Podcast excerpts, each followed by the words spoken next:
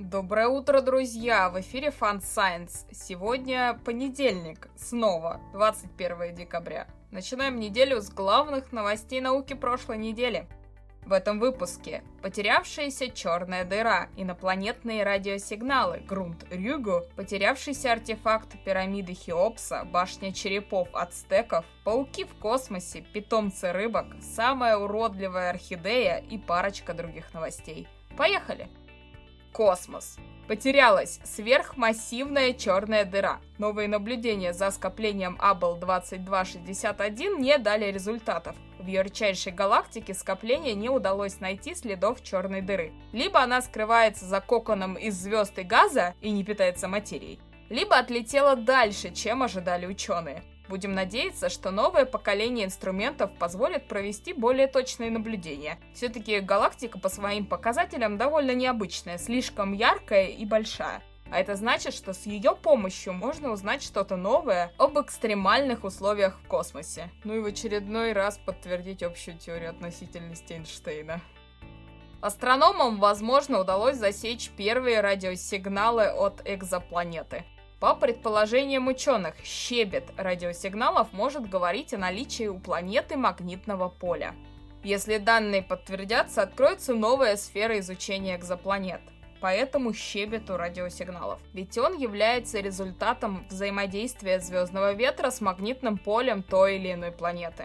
Да, у Земли такой щебет есть, и как раз на его основе и разрабатывался метод анализа сигналов далеких экзопланет. Но это еще надо подтвердить.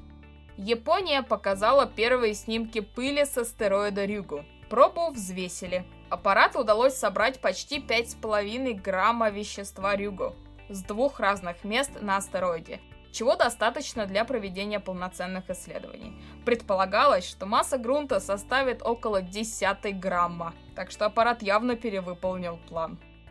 За почти два года работы сейсмометр Сейс зарегистрировал почти 500 марсотрясений – Однако ни одно из них не было сильным. Кроме того, инструмент никогда не фиксировал поверхностные сейсмические волны на Марсе. Возможно, отсутствие поверхностных волн связано с наличием крупных трещин в слое подстанции. Ну а сейчас ученые ждут пополнения данных.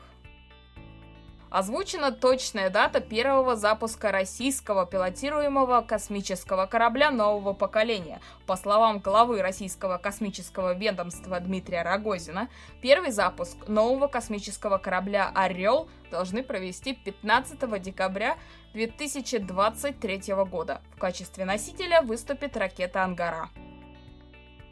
Технологии будущего – Американские исследователи научили парализованного пациента управлять роборуками с помощью считывания активности его моторной коры через имплантированные микроэлектроды. Мужчина смог поднести руки с вложенными в них приборами к тарелке с пирожным, разрезать его и поднести отрезанный кусок к рту. Медицина. Магнитное поле улучшает мышцы. Под действием переменного магнитного поля мышечные клетки начинают активнее делиться – экспериментировали на мышах. История. В коллекции Шотландского музея один из кураторов случайно нашла потерявшийся ценный артефакт, один из трех предметов, когда-либо найденных внутри пирамиды Хеопса. В 19 веке в знаменитой разграбленной пирамиде инженер из Великобритании Вейман Диксон нашел три предмета, которые впоследствии назвали реликвиями Диксона. Гранитный шар, бронзовый крюк и кусок кедра. Кусок кедра пропал 70 лет назад. И вот нашелся. Анализ подтвердил, что образцу около 5000 лет. Находка возродила интерес к реликвиям Диксона, так что ждем новых исследований. В Мексике, в храмовом комплексе ацтеков Темпла Майер, археологи нашли еще одну башню черепов на другой стороне здания от первой такой башни, найденной пять лет назад. Археологи предполагают, что многие из этих черепов принадлежали вражеским воинам. Впрочем, некоторые из останков могли принадлежать и тем, кто был принесен в жертву. Мексика считает эти находки в Темпломайер главными археологическими находками в стране за последние несколько лет. Международная группа ученых реконструировала влияние изменения окружающей среды на паводковое земледелие в Центральной Азии и пришла к выводу, что средневековые азиатские цивилизации погибли не столько от набегов Чингисхана, сколько от засухи. Планета. Сможет ли паук сплести паутину без земного притяжения? Оказалось, что да. И ориентироваться он при этом будет по свету. Чтобы это выяснить, паучков отправили на МКС. Солнцем там выступала лампа, которая горела над террариумом по 12 часов в день. Интересно, как у пауков появился этот запасной метод ориентирования в пространстве? Ведь никто из их предков никогда не был в условиях микрогравитации. Рыбы приручили креветок. Некоторые рыбы защищают мелких рачков, которые удобряют их огороды с водорослями. Речь о небольших ярких рыбках-стегастесах, обитающих в Западной Атлантике у берегов Америки. Рыбки питаются водорослями, и у каждой из этих рыбок есть свой огородик, который та очень агрессивно охраняет. Не трогает она только рачков мизит. И ученые заметили, что чем больше таких рачков, тем лучше урожай водорослей. И вот тут начинается самое интересное. Мизиды живут и над огородиками других видов рыб, но предпочитают все же стегастесов. И, как показали эксперименты, рачков привлекает именно запах этих рыбок, а не водоросли. Так что вот как одно животное приручило другое. Так эти взаимоотношения видов назвали сами авторы статьи показано, что кенгуру могут невербально общаться с людьми. Делают они это взглядом, переводя взгляд с коробки с едой на человека и обратно. Это ставит под сомнение представление о том, что подобное поведение характерно лишь для одомашненных животных. Собак, кошек, лошадей. Кенгуру, как известно, не поддаются доместикации. А жаль.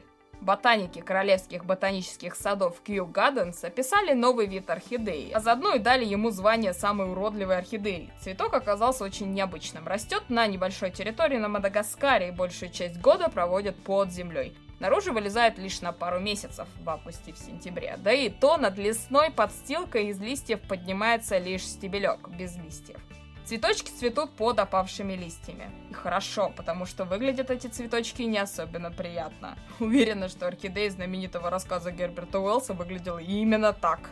И напоследок, интересное. Нашлась фотография с самой долгой в истории выдержкой. 8 лет и 1 месяц. Именно столько простояла бюджетная камера обскура, сделанная из банки и фотобумаги в обсерватории Хертфордширского университета. В результате фотография состоит из почти трех тысяч солнечных дорожек по небу, по одной на каждый день с далекого 2012 года. Кстати, удалось даже найти автора снимка, им оказалась бывшая студентка. Говорит, она несколько раз проводила эксперимент, но каждый раз фотобумага портилась и ничего не получалось. А про эту последнюю банку она просто забыла. На этом все, друзья, с вами была Дарья. Не забудьте поставить дайджесту лайк или сердечко, в зависимости от того, где вы нас слушаете. Спасибо за ваше внимание и поддержку. До следующей недели!